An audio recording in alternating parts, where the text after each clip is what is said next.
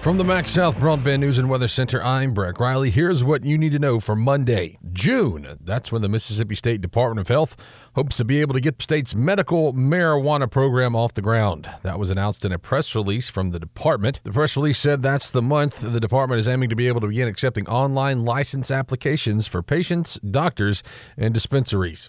Kosciusko police are helping out nearby cities by donating life saving equipment to their departments. Bulletproof vests. Cities of Lexington, Durant, and Goodman have requested that they would like to have some of these, and so we're going to donate those to them. It's Kosciusko Mayor Tim Kyle. The vests are still in working order, but are technically past their five year warranty. The manufacturers say they expire after that five years. That doesn't mean that they may not stop a bullet, but it does mean that the manufacturer no longer has the liability of, of the protection of that vest. The mayor says since that warranty has expired, the city can only donate and not sell the vests to other departments.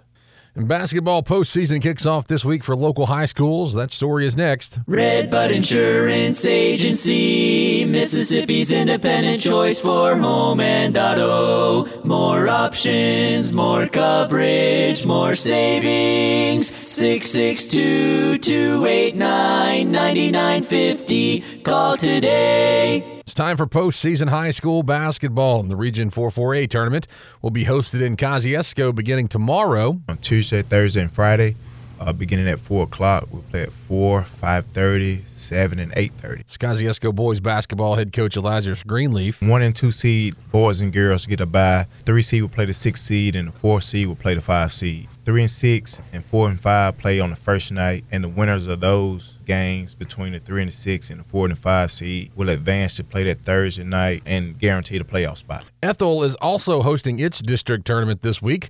The top ranked Neshoba Central girls will travel to Lexington to play in the Region 5 3A tournament at Holmes County Central. Leake Academy began postseason play last week. This week it's the North State tournament at Heritage Academy in Columbus. Find the latest news and weather online now at breezynews.com, kicks96news.com, and cruising98news.com. From the MaxxSouth Broadband News and Weather Center, I'm Breck Riley.